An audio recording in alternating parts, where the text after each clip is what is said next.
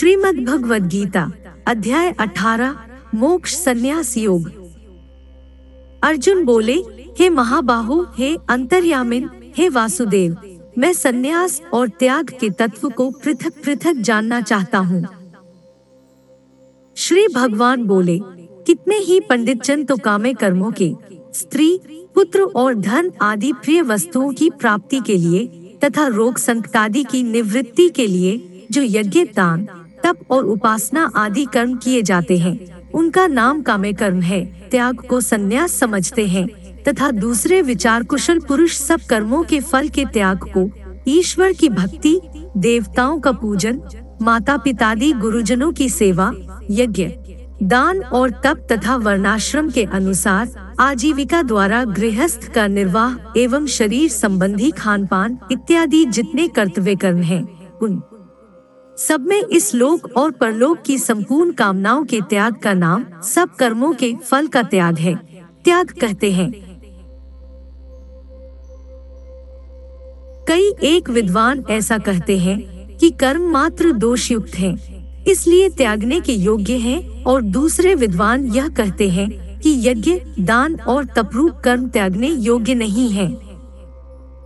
हे पुरुष श्रेष्ठ अर्जुन, सन्यास और त्याग, इन दोनों में से पहले त्याग के विषय में तू मेरा निश्चय सुन, क्योंकि त्याग सात्विक, राजस और तामस भेद से 3 प्रकार का कहा गया है। यज्ञ, दान और तपरूप कर्म त्याग करने के योग्य नहीं है, बल्कि वह तो अवश्य कर्तव्य है, क्योंकि यज्ञ, दान और तप ये तीनों ही कर्म बुद्धिमान पुरुषों को, वह मनुष्य बुद्धिमान है जो फल और आसक्ति को त्याग कर केवल भगवदर्थ कर्म करता है, पवित्र करने वाले हैं। इसलिए हे पार्थ, इन यज्ञ, दान और तपरूप कर्मों को तथा और भी संपूर्ण कर्तव्य कर्मों को आसक्ति और फलों का त्याग करके अवश्य करना चाहिए, यह मेरा निश्चय किया हुआ उत्तम मत है। निषिद्ध और काम्य कर्मों का तो स्वरूप से त्याग करना उचित ही है, परंतु नियत कर्म का स्वरूप से त्याग करना उचित नहीं है। इसलिए मोह के कारण उसका त्याग कर देना तामस त्याग कहा गया है। जो कुछ कर्म है वह सब दुख रूप ही है, ऐसा समझकर यदि कोई शारीरिक क्लेश के भय से कर्तव्य कर्मों का त्याग कर दे तो वह ऐसा राजस त्याग करके त्याग के फल को किसी प्रकार भी नहीं पाता। हे अर्जुन, जो शास्त्र विहित कर्म करना कर्तव्य है, इसी भाव से आसक्ति और फल का त्याग करके किया जाता है, वही सात्विक त्याग माना गया है। जो मनुष्य अकुशल कर्म से तो द्वेष नहीं करता और कुशल कर्म में आसक्त नहीं होता, वह शुद्ध सत्वगुण से युक्त पुरुष संशय रहित, बुद्धिमान और सच्चा त्यागी है। क्योंकि शरीरधारी किसी भी मनुष्य द्वारा संपूर्णता से सब कर्मों का त्याग किया जाना शक्य नहीं है, इसलिए जो कर्मफल त्यागी है वही त्यागी है, यह कहा जाता है। कर्मफल का त्याग न करने वाले मनुष्यों के कर्मों का तो अच्छा, बुरा और मिला हुआ, ऐसे 3 प्रकार का फल मरने के पश्चात अवश्य होता है, किंतु कर्मफल का त्याग कर देने वाले मनुष्यों के कर्मों का फल किसी काल में भी नहीं होता। हे महाबाहो, संपूर्ण कर्मों की सिद्धि के ये 5 हेतु कर्मों का अंत करने के लिए उपाय बतलाने वाले सांख्य शास्त्र में कहे गए हैं, उनको तू मुझसे भली भांति जान। इस विषय में अर्थात कर्मों की सिद्धि में अधिष्ठान, जिसके आश्रय कर्म किए जाए, उसका नाम अधिष्ठान है, और कर्ता तथा भिन्न भिन्न प्रकार के कारण जिन जिन इंद्रियादिकों और साधनों द्वारा कर्म किए जाते हैं, उनका नाम करण है, एवं नाना प्रकार की अलग अलग चेष्टाएं। और वैसे ही 5वां हेतु दैव, पूर्वकृत शुभाशुभ कर्मों के संस्कारों का नाम दैव है। मनुष्य मन, वाणी और शरीर से शास्त्रानुकूल अथवा विपरीत जो कुछ भी कर्म करता है, उसके ये 5 कारण हैं। परंतु ऐसा होने पर भी जो मनुष्य अशुद्ध बुद्धि, सत्संग और शास्त्र के अभ्यास से तथा भगवदर्थ कर्म और उपासना के करने से मनुष्य की बुद्धि शुद्ध होती है, इसलिए जो उपर्युक्त साधनों से रहित है, उसकी बुद्धि अशुद्ध है ऐसा समझना चाहिए। होने के कारण उस विषय में यानी कर्मों के होने में केवल शुद्ध स्वरूप आत्मा को कर्ता समझता है। वह मलिन बुद्धि वाला अज्ञानी यथार्थ नहीं समझता। जिस पुरुष के अंतःकरण में मैं करता हूँ ऐसा भाव नहीं है तथा जिसकी बुद्धि सांसारिक पदार्थों में और कर्मों में लिपायमान नहीं होती, वह पुरुष इन सब लोगों को मारकर भी वास्तव में न तो मरता है और न पाप से बंधता है। जैसे अग्नि, वायु और जल द्वारा प्रारब्धवश किसी प्राणी की हिंसा होती देखने में आए तो भी वह वास्तव में हिंसा नहीं है, वैसे ही जिस पुरुष का देह में अभिमान नहीं है और स्वार्थ रहित केवल संसार के हित के लिए ही जिसकी संपूर्ण क्रियाएं होती हैं, उस पुरुष के शरीर और इंद्रियों द्वारा यदि किसी प्राणी की हिंसा होती हुई लोक दृष्टि में देखी जाए तो भी वह वास्तव में हिंसा नहीं है, क्योंकि आसक्ति, स्वार्थ और अहंकार के न होने से किसी प्राणी की हिंसा हो ही नहीं सकती तथा बिना कर्तृत्वाभिमान के किया हुआ कर्म वास्तव में अकर्म ही है, इसलिए वह पुरुष पाप से नहीं बंधता। ज्ञाता जानने वाले का नाम ज्ञाता है। ज्ञान जिसके द्वारा जाना जाए उसका नाम ज्ञान है और ज्ञेय जानने में आने वाली वस्तु का नाम ज्ञेय है। ये तीनों प्रकार की कर्म प्रेरणा है और कर्ता कर्म करने वाले का नाम करता है। करण जिन साधनों से कर्म किया जाए उनका नाम करण है तथा क्रिया करने का नाम क्रिया है। ये तीनों प्रकार का कर्म संग्रह है। गुणों की संख्या करने वाले शास्त्र में ज्ञान और कर्म तथा कर्ता गुणों के भेद से तीन तीन प्रकार के ही कहे गए हैं, उनको भी तुम मुझसे भली भांति सुन। जिस ज्ञान से मनुष्य पृथक पृथक सब भूतों में एक अविनाशी परमात्म भाव को विभाग रहित संभाव से स्थित देखता है, उस ज्ञान को तू सात्विक जान। किंतु जो ज्ञान अर्थात जिस ज्ञान के द्वारा मनुष्य संपूर्ण भूतों में भिन्न भिन्न प्रकार के नाना भावों को अलग अलग जानता है, उस ज्ञान को तू राजस जान। परंतु जो ज्ञान एक कार्यरूप शरीर में ही संपूर्ण के सदृश आसक्त है तथा जो बिना युक्ति वाला तात्विक अर्थ से रहित और तुच्छ है, वह तामस कहा गया है। जो कर्म शास्त्र विधि से नियत किया हुआ और कर्तापन के अभिमान से रहित हो तथा फल न चाहने वाले पुरुष द्वारा बिना रागद्वेष के किया गया हो, वह सात्विक कहा जाता है। परंतु जो कर्म बहुत परिश्रम से युक्त होता है तथा भोगों को चाहने वाले पुरुष द्वारा या अहंकार युक्त पुरुष द्वारा किया जाता है, वह कर्म राजस कहा गया है। जो कर्म परिणाम हानि, हिंसा और सामर्थ्य को न विचार कर केवल अज्ञान से आरंभ किया जाता है, वह तामस कहा जाता है। जो कर्ता संग्रहित, अहंकार के वचन न बोलने वाला, धैर्य और उत्साह से युक्त तथा कार्य के सिद्ध होने और न होने में हर्ष शोकादि विकारों से रहित है, वह सात्विक कहा जाता है।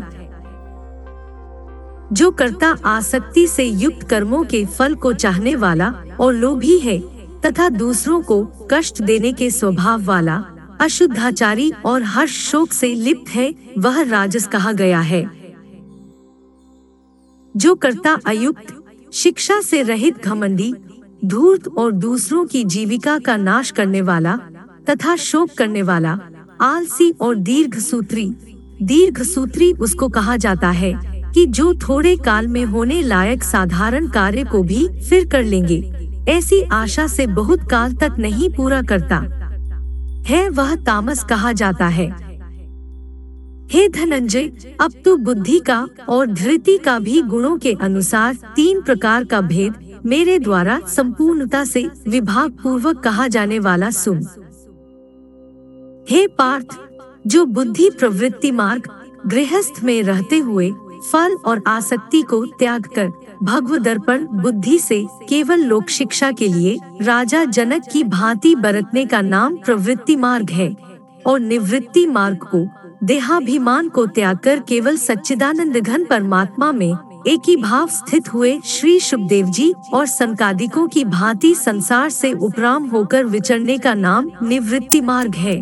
कर्तव्य और अकर्तव्य को, भय और अभय को तथा बंधन और मोक्ष को यथार्थ जानती है, वह बुद्धि सात्विकी है। हे पार्थ, मनुष्य जिस बुद्धि के द्वारा धर्म और अधर्म को तथा कर्तव्य और अकर्तव्य को भी यथार्थ नहीं जानता, वह बुद्धि राजसी है। हे अर्जुन, जो तमोगुण से घिरी हुई बुद्धि अधर्म को भी यह धर्म है ऐसा मान लेती है तथा इसी प्रकार अन्य संपूर्ण पदार्थों को भी विपरीत मान लेती है, वह बुद्धि तामसी है। हे पार्थ, जिस अव्यभिचारिणी धारण शक्ति भगवद विषय के सिवाय अन्य सांसारिक विषयों को धारण करना ही व्यभिचार दोष है, उस दोष से जो रहित है वह अव्यभिचारिणी धारणा है से मनुष्य ध्यान योग के द्वारा मन प्राण और इंद्रियों की क्रियाओं, मन प्राण और इंद्रियों को भगवत प्राप्ति के लिए भजन ध्यान और निष्काम कर्मों में लगाने का नाम उनकी क्रियाओं को धारण करना है को धारण करता है, वह धृति सात्विकी है। परंतु हे पृथा पुत्र अर्जुन, फल की इच्छा वाला मनुष्य जिस धारण शक्ति के द्वारा अत्यंत आसक्ति से धर्म अर्थ और कामों को धारण करता है, वह धारण शक्ति राजसी है। हे पार्थ, दुष्ट बुद्धि वाला मनुष्य जिस धारण शक्ति के द्वारा निद्रा भय चिंता और दुख को तथा उन्मत्तता को भी नहीं छोड़ता अर्थात धारण किए रहता है, वह धारण शक्ति तामसी है। हे भरत श्रेष्ठ, अब तीन प्रकार के सुख को भी तू मुझसे सुन। जिस सुख में साधक मनुष्य भजन ध्यान और सेवादि के अभ्यास से रमण करता है और जिससे दुखों के अंत को प्राप्त हो जाता है, जो ऐसा सुख है वह आरंभ काल में यद्यपि विष के तुल्य प्रतीत, जैसे खेल में आसक्ति वाले बालक को विद्या का अभ्यास मूर्ता के कारण प्रथम विष के तुल्य भासता है, वैसे ही विषयों में आसक्ति वाले पुरुष को भगवत भजन ध्यान सेवा आदि साधनाओं का अभ्यास मर्म न जानने के कारण प्रथम विष के तुल्य प्रतीत होता है परंतु परिणाम में अमृत के तुल्य है, इसलिए वह परमात्म विषयक बुद्धि के प्रसाद से उत्पन्न होने वाला सुख सात्विक कहा गया है। जो सुख विषय और इंद्रियों के संयोग से होता है वह पहले भोग काल में अमृत के तुल्य प्रतीत होने पर भी परिणाम में विष के तुल्य बल वीर्य बुद्धि धन उत्साह और परलोक का नाश होने से विषय और इंद्रियों के संयोग से होने वाले सुख को परिणाम में विष के तुल्य का, इसलिए वह सुख राजस कहा गया है। जो सुख भोग काल में तथा परिणाम में भी आत्मा को मोहित करने वाला है, वह निद्रा आलस्य और प्रमाद से उत्पन्न सुख तामस कहा गया है। पृथ्वी में या आकाश में अथवा देवताओं में तथा इनके सिवा और कहीं भी ऐसा कोई भी सत्व नहीं है जो प्रकृति से उत्पन्न इन तीनों गुणों से रहित हो। हे परंतप, ब्राह्मण क्षत्रिय और वैश्यों के तथा शूद्रों के कर्म स्वभाव से उत्पन्न गुणों द्वारा विभक्त किए गए हैं। अंतःकरण का निग्रह करना, इंद्रियों का दमन करना, धर्म पालन के लिए कष्ट सहना, बाहर भीतर से शुद्ध रहना, दूसरों के अपराधों को क्षमा करना, मन इंद्रिय और शरीर को सरल रखना, वेद शास्त्र ईश्वर और परलोक आदि में श्रद्धा रखना, वेद शास्त्रों का अध्ययन अध्यापन करना और परमात्मा के तत्व का अनुभव करना, ये सब के सभी ब्राह्मण के स्वाभाविक कर्म हैं। शूरवीरता तेज धैर्य चतुरता और युद्ध में न भागना, दान देना और स्वामी भाव, ये सब के सभी क्षत्रिय के स्वाभाविक कर्म हैं।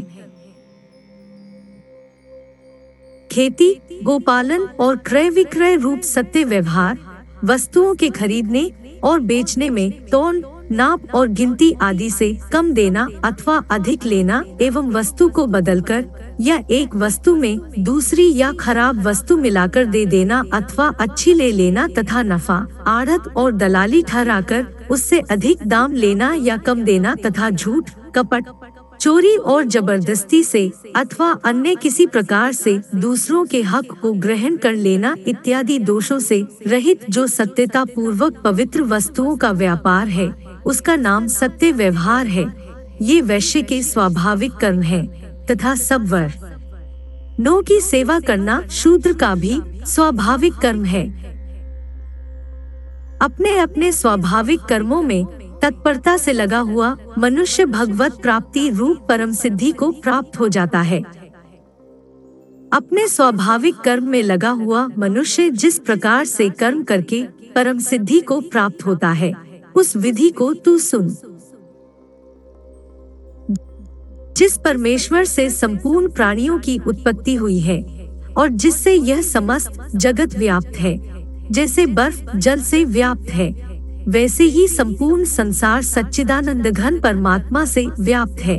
उस परमेश्वर की अपने स्वाभाविक कर्मों द्वारा पूजा करके, जैसे पतिव्रता स्त्री पति को सर्वस्व समझकर पति का चिंतन करती हुई पति के आज्ञानुसार पति के ही लिए मन, वाणी, शरीर से कर्म करती है, वैसे ही परमेश्वर को ही सर्वस्व समझकर परमेश्वर का चिंतन करते हुए परमेश्वर की आज्ञा के अनुसार मन, वाणी और शरीर से परमेश्वर के ही लिए स्वाभाविक कर्तव्य कर्म का आचरण करना कर्म द्वारा परमेश्वर को पूजना है।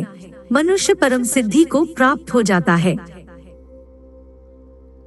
अच्छी प्रकार आचरण किए हुए दूसरे के धर्म से गुणरहित भी अपना धर्म श्रेष्ठ है, क्योंकि स्वभाव से नियत किए हुए स्वधर्म रूप कर्म को करता हुआ मनुष्य पाप को नहीं प्राप्त होता।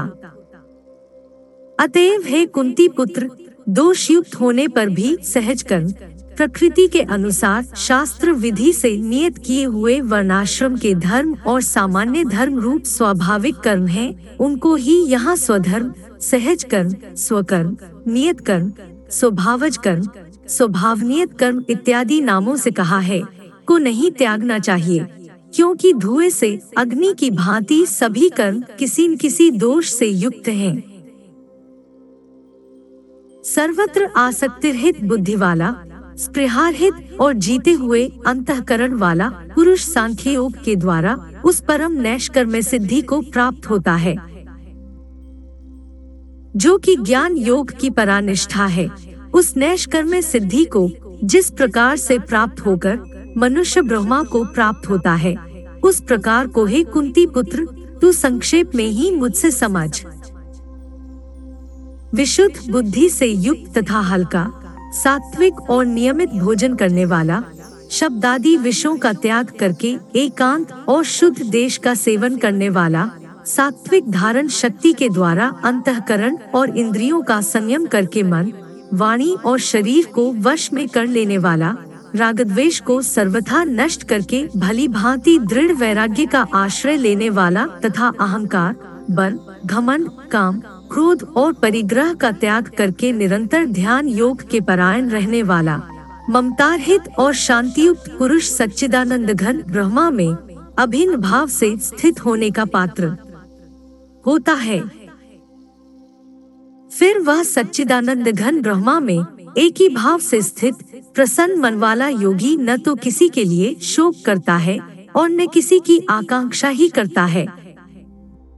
ऐसा समस्त प्राणियों में संभाव वाला योगी मेरी पराभक्ति को, जो तत्व ज्ञान की पराकाष्ठा है तथा जिसको प्राप्त होकर और कुछ जानना बाकी नहीं रहता, वही यहाँ पराभक्ति, ज्ञान की परानिष्ठा, परम नैष्कर्म्य सिद्धि और परम सिद्धि इत्यादि नामों से कही गई है, प्राप्त हो जाता है।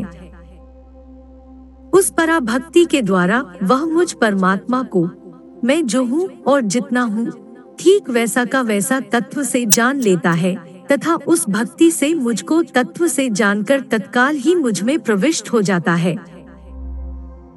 मेरे परायण हुआ कर्मयोगी तो संपूर्ण कर्मों को सदा करता हुआ भी मेरी कृपा से सनातन अविनाशी परमपद को प्राप्त हो जाता है। सब कर्मों को मन से मुझ में अर्पण करके तथा संबुद्धि रूप योग को अवलंबन करके मेरे परायण और निरंतर मुझ में चित्त वाला हो, उपर्युक्त प्रकार से मुझ में चित्त वाला होकर तू मेरी कृपा से समस्त संकटों को अनायास ही पार कर जाएगा और यदि अहंकार के कारण मेरे वचनों को न सुनेगा तो नष्ट हो जाएगा, अर्थात परमार्थ से भ्रष्ट हो जाएगा।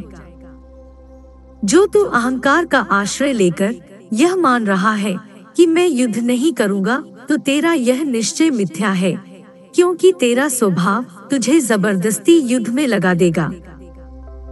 हे कुंती पुत्र, जिस कर्म को तू मोह के कारण करना नहीं चाहता, उसको भी अपने पूर्वकृत स्वाभाविक कर्म से बंधा हुआ परवश होकर करेगा।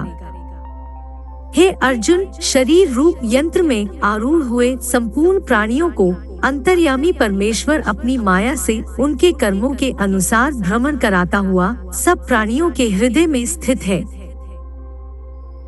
हे भारत, तू सब प्रकार से उस परमेश्वर की ही शरण में लज्जा, भय, मान, बड़ाई और आसक्ति को त्याग कर एवं शरीर और संसार में अहंता, ममता से रहित होकर एक परमात्मा को ही परम आश्रय, परम गति और सर्वस्व समझना तथा अनन्य भाव से अतिशय श्रद्धा, भक्ति और प्रेम पूर्वक निरंतर भगवान के नाम, गुण, प्रभाव और स्वरूप का चिंतन करते रहना एवं भगवान का भजन स्मरण करते हुए ही उनके आज्ञा अनुसार कर्तव्य कर्मों का निःस्वार्थ भाव से केवल परमेश्वर के लिए आचरण करना, यह सब प्रकार से परमात्मा के ही शरण होना है।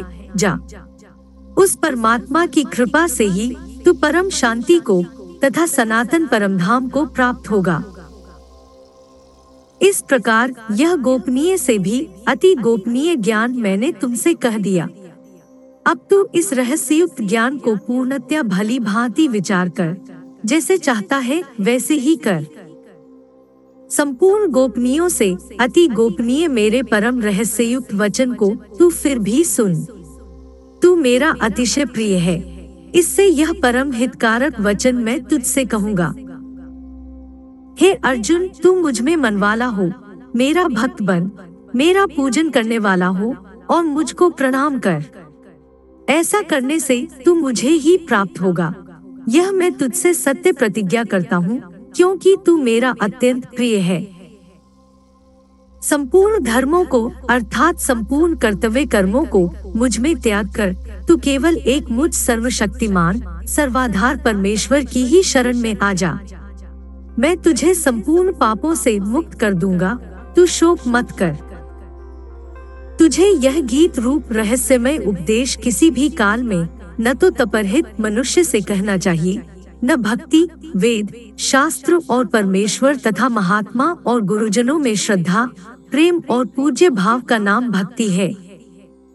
रहित से और न बिना सुनने की इच्छा वाले से ही कहना चाहिए, तथा जो मुझ में दोष दृष्टि रखता है उससे तो कभी भी नहीं कहना चाहिए। जो पुरुष मुझ में परम प्रेम करके इस परम रहस्ययुक्त गीता शास्त्र को मेरे भक्तों में कहेगा, वह मुझको ही प्राप्त होगा, इसमें कोई संदेह नहीं है। उससे बढ़कर मेरा प्रिय कार्य करने वाला मनुष्यों में कोई भी नहीं है, तथा पृथ्वी भर में उससे बढ़कर मेरा प्रिय दूसरा कोई भविष्य में होगा भी नहीं। जो पुरुष इस धर्म में हम दोनों के संवाद रूप गीता शास्त्र को पढ़ेगा, उसके द्वारा भी मैं ज्ञानज्ञ से पूजित होऊंगा, ऐसा मेरा मत है। जो मनुष्य श्रद्धायुक्त और दोष दृष्टि से रहित होकर इस गीता शास्त्र का श्रवण भी करेगा, वह भी पापों से मुक्त होकर उत्तम कर्म करने वालों के श्रेष्ठ लोकों को प्राप्त होगा। हे पार्थ, क्या इस गीता शास्त्र को तूने एकाग्रचित से श्रवण किया? और हे धनंजय, क्या तेरा अज्ञानजनित मोह नष्ट हो गया? अर्जुन बोले, हे अच्युत, आपकी कृपा से मेरा मोह नष्ट हो गया और मैंने स्मृति प्राप्त कर ली है। अब मैं संशय रहित होकर स्थिर हूँ, अतः आपकी आज्ञा का पालन करूँगा। संजय बोले, इस प्रकार मैंने श्री वासुदेव के और महात्मा अर्जुन के इस अद्भुत रहस्ययुक्त रोमांचकारक संवाद को सुना। श्री व्यास जी की कृपा से दिव्य दृष्टि पाकर मैंने इस परम गोपनीय योग को अर्जुन के प्रति कहते हुए स्वयं योगेश्वर भगवान श्री कृष्ण से प्रत्यक्ष सुना। हे राजन, भगवान श्री कृष्ण और अर्जुन के इस रहस्ययुक्त, कल्याणकारक और अद्भुत संवाद को पुनः पुनः स्मरण करके मैं बार बार हर्षित हो रहा हूँ। हे राजन, श्री हरि जिसका स्मरण करने से पापों का नाश होता है, उसका नाम हरि है कि उस अत्यंत विलक्षण रूप को भी पुनः पुनः स्मरण करके मेरे चित्त में महान आश्चर्य होता है और मैं बार बार हर्षित हो रहा हूँ। हे राजन, जहाँ योगेश्वर भगवान श्री कृष्ण हैं और जहाँ गांडीव धनुषधारी अर्जुन है, वहीं पर श्री विजय, विभूति और अचल नीति है, ऐसा मेरा मत है।